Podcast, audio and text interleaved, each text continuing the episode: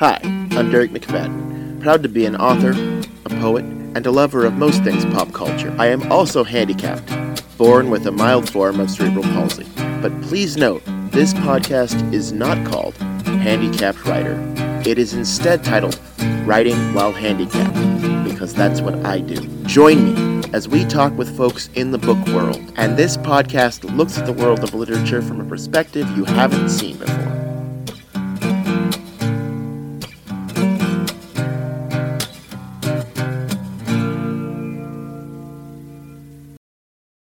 Is Writing While Handicapped, episode four. And I am Derek McFadden. I'm the author of What Death Taught Terrence. And I'm here with the author of Lessons in Chemistry. Her name is Bonnie Garmus. It's her debut novel, you guys. How are you, Bonnie? I'm good. Thanks for having me on the show. Oh, it's it's wonderful. So tell us about who Elizabeth Zott is, because she's the main character of your book. She's she's the most amazing character. Tell us who she is. Thank you. All right. Well, Elizabeth Zott is a chemist in the early, no, in the late 50s, early 60s. Uh, she's fictional and uh, she loses her job because she becomes pregnant. Back then, you could not hold a job if you were pregnant. Wow. And she ends up, yeah, I didn't know that until I did some research. And then she ends up taking a job as a TV cooking show host long after her child is born. Um, but when she goes to teach cooking, she's not really teaching cooking. She's a chemist. So she teaches cooking, but cooking is actually chemistry. And that is what she teaches. And as she goes about her way and she ignores every single command from her producers, she ends up in, empowering a nation of women and the men who want to come along. And that is her story. She is a catalyst for change. Yeah, and um, and the other characters around her. So we have her daughter, and and mm-hmm. and, and that's Mad Zott, and mm-hmm. she's mm-hmm. pretty amazing. And I heard that when you started this book, it was actually she was actually so I guess Elizabeth was a character in a different book, where I guess Mad was the main character in that in that book. Okay. Yeah, that's exactly right. Yeah, yeah. And then I shoved that book because it, yeah, Madeline was the main character, and she was 30 years old, just like Elizabeth Zott in this book, and she had a child, just like Elizabeth Zott. Okay. But it was her child who had discovered the secret of her grandmother. Oh. She found oh. a book called Separate Six, and she asked her mother about it. Which is oh, the my name gosh. of the show when you decided that that book wasn't working what was it that made this book work you think that that that one you know you know where that one where that one wasn't that as authors we have so many books that don't work oh and then we God. have to and then we have to go into well you know how come that book didn't work and how come this one does or you know no that's exactly exactly right i was working on that book i was about i thought about halfway through and then i just kind of lost the thread of it. And I realized I didn't know where it was going to go um, to the point where I wasn't really satisfied with what was happening in the story. And I put it aside. And then I wrote another book, a completely different one from Lessons in Chemistry. That one I finished, um, but it never got accepted by any agents. I sent it to 98. And wow. then uh, I know, That's I know. I well, my husband actually said to me um, one day. I said to him, "Oh, I I got my 98th rejection. He goes, how many, how many are you going for? And I said, well, I thought I'd go for 100. And he said, seems like a very odd goal to have. So I actually stopped at 98. Um, but then I wrote this other book and here we are. Yeah. So, um, and, and it was, it was an instant bestseller, you guys. I mean, what was that like, uh, getting that call? that like, oh, your book has come out and it is an instant bestseller. Like, I mean, every author's looking at you going, how does that happen? Tell me your secret. Well, uh, there are no secrets because right. I don't know how it happened. Right. Nobody I mean, does.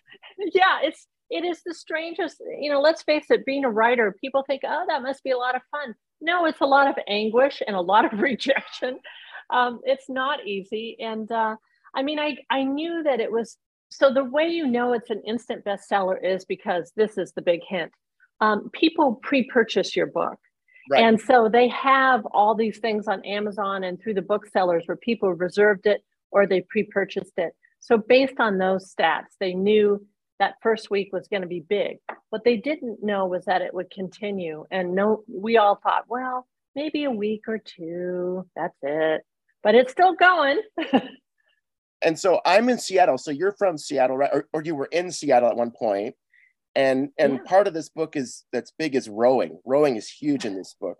And yeah. I hear that you're a rower too. So that's probably part of the reason why.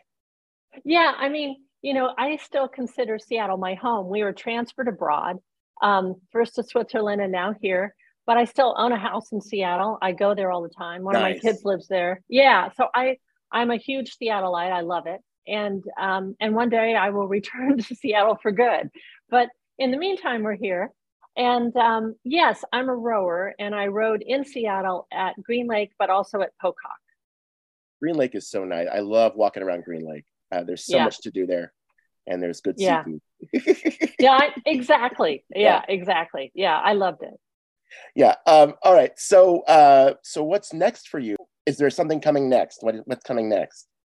Well, I'm working on another book. It is not a sequel to uh, oh, Lessons oh, okay. in Chemistry, but but I, I really am enjoying it. I, I, I'm not worried. I shouldn't say I'm writing it right now. What I'm really yeah. doing is promotion for this book, which is, of course, it's yeah. a lot. You know, you yeah. go to a lot of festivals and yeah, you do a lot of things like that. So I'm doing a lot of that. But I have this other book that's brewing, and I really love the characters in it. So I can't wait to kind of get back into that full time. So, what's your writing schedule like, especially when you're having to promote? You're promoting this book and you have to write the other one what's what's the schedule like for writing well because i'm a rower i'm used to getting up early and that's mm. how i wrote the last one that's how i lo- wrote lessons in chemistry because i was working full time and so i would i after you work all day as a writer i'm a copywriter i didn't feel like writing at night ever um, and so instead yeah. what i would do is get up at 4 4.30 and write until it was time to work, work, you know, until about eight. And then I'd switch over and do my my day job. So I had about four hours, three and a half hours in the morning to work. And that's that's really how I had to do it. It was not fun, but I kind of got used to it. I got into the groove of it and then it was okay. I think the misconception of right. I'm, I'm, sorry. I think the no, misconception no, no. of writing uh, is for for non-writers is that it's fun because it's that, that, that right. I mean, there's times it's fun. There's times it's a lot of fun, but it's yeah. like, you know, I I think you know I I look at rowing and I think you know I don't assume that's fun all the time. Right. You no, you're absolutely right. It's so funny because I, you know, occasionally I'll hear someone say, "Oh, I love to write," and I think, "Oh, well, then you're probably not a writer." Um, I know for most writers, you know, you have this idea and you're trying to beat it out of yourself and it hurts yeah. and then you just keep rewriting refining it's this constant labor and then if you're doing a book it's a marathon after marathon and you know it is it is not it is not easy and i people always say but you must really love to write no i love it when it's over you know yeah. i love it just like it with rowing when you cross the finish line great um you but, love it when it's over yeah. and when you're in the flow of it like you know if if you're rowing well, I assume it's like being in the flow of writing. You know, exactly like right. You feel it, you know it's good yeah. in your head. Yeah, yeah, yeah, yeah. So yeah, I think, you know, for I think the other writers I've met here in London kind of agree with me. It's it's a slog and you just yeah. have to be prepared for that and be prepared for all, you know, for negative feedback and a lot of critiques and things like that. And that's just how it goes. That's a job. Well, and the other thing is if you are writing something that's autobiographical, you have to separate yourself from the book because yeah, and I people are, are yeah, going to criticize book, it, you know, either oh, way. right. See, that's the thing. I could never write a memoir. First of all, I'm boring. There's nothing to tell about my life. and uh, I mean, really, who would want to read it? Oh, and I get up at four. Oh God. Um, but also like you know, lessons in chemistry, people think, well, she's a rower, it must be about her, but it's not. It's I put rowing in there because it was the only thing I didn't have to research um, because I was a rower. I did have to research chemistry. What was that like? Because you're researching chemistry that's like old time chemistry. Yeah. yeah. Yeah. Well, you can't use Google as it turns out, which was a huge wake up call for me because uh, I had to buy a book off of um, eBay uh, textbook and I taught myself basic chemistry from the 50s. And um, I hope they didn't charge you too much for that. For that, I, I can't imagine there was a huge market. So I hope they Oh didn't charge God. you too much. it was like three bucks to get this book. And the hilarious thing is, I bought, I got this book, and someone kept writing in the margins, you know, it's like question mark, what, what, you know, it's hilarious. So um, yeah, I inherited whoever book this was, um, but it was instrumental in helping me learn the basics of chemistry. How would you describe this book to like okay, so it's sort of a romance and it's sort of like a romantic comedy-ish or but not really. But how would you describe it? Like what was the pitch? What was the pitch? Well, the okay, I would never describe it as a romantic comedy myself, or you know anything like that. I think it's a feminist novel. I think it is that. a Yeah. yeah. yeah, I think it's a, a a humorous feminist novel with important themes in it. And the reason why I decided to use humor is because these themes are so tragic in a lot of ways, and Yeah. they're hard for people to hear after a while, especially you know, I think for men, they're like, oh, I don't want to read another book about a woman saying, hey, things aren't fair.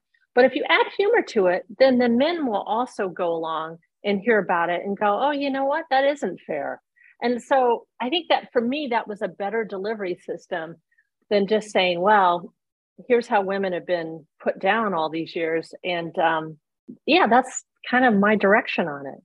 I don't get political on this show at all, at, because, for reasons. I mean, I just don't, Yeah, we, we, we don't do that. But do you think that this book is going to is going to really resonate also, especially now after what just happened with Roe? Well, this weekend I got over a thousand direct messages from women all Yeah. over the world. Yeah. Uh, in response to the Roe versus Wade issue, and uh, yeah, I think we need a strong woman hero right now, whether it's in fiction or in reality. And so people have really responded to that. You know, what would Elizabeth Zott do in this situation? Yeah, I was wondering that this exactly. Yeah. Yeah, Yeah. yeah. I mean, she was in that situation herself. And so it is really interesting to me. But yeah, I would describe the book as um, how do I I classify it? Uh, it's it's funny. Uh, they they classify it on Amazon all over the place. It's historical fiction. It's women's fiction. It's literary fiction. Um, and there is a there is a romance in it, but you know, Yeah. it's only one part of it. And I really wanted that vehicle to show this great man, you know, who fell in love with this woman for her mind. And so that was that was fun to write actually. Well, and I love that he was in love with her. She he was not in love with the picture or the idea of her. There Yeah. I mean I mean there's this idea that still persists today that's like, "Oh, she looks nice, therefore I will love her."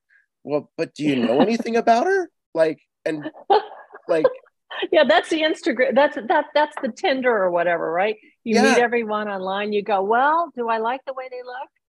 and is that all that we it can't be all that we that we how how we judge people. That that's just that's it's so It's tragic. Yeah, it's so one dimensional. it is. It is. And you know, one thing I've been telling people, uh, which I didn't understand until until I studied chemistry, is that falling in love, being in love with someone, staying in love with someone, this is all dependent. Is it's dependent on chemistry. So Right. your brain, your body actually produces the chemicals to tell you who you are attracted to, who you feel safe with, Oh, who you want to be with. Yeah, it those three people- things. Wow. yeah, and so yeah, and it's really interesting the way it all works because the safer you feel with someone, the more this certain chemical, which is oxytocin and vasopressin, are produced by your brain, and your brain is telling you this is someone you can trust, this is someone you can talk to, and that's why you don't fall in love with anybody you walks down the street. You're attracted to them physically through hormones like estrogen and testosterone. But That's it the easy part. Yeah. Yeah, that's the easy part. And then from there, if you don't get the dopamine hit from someone who's enjoyable to be with, it's over. so Right. Yeah. Yeah. yeah, That- yeah. Uh, wow. I, yeah. So you wrote television in the early, early, like early TV days, like, and they're doing live shows you got Walter Pine, who is a great character because I'm not sure I'm not sure he quite knows what he's doing when they start. he, he wants to be good at it, but he's never been in, in the position where he could really learn to be good at it and be appreciated for it until he gets to that point. I want to. I don't want to you know spoil, spoil anything, but what's it like writing a guy like him after you've written a couple of characters who were not like him, if that makes any sense? Yeah, it does. No, um, you know, I think Walter Pine is a really interesting character pick to pick out because I think Walter Pine is also a victim of society and what society thinks he should be as a man, and he just isn't that way.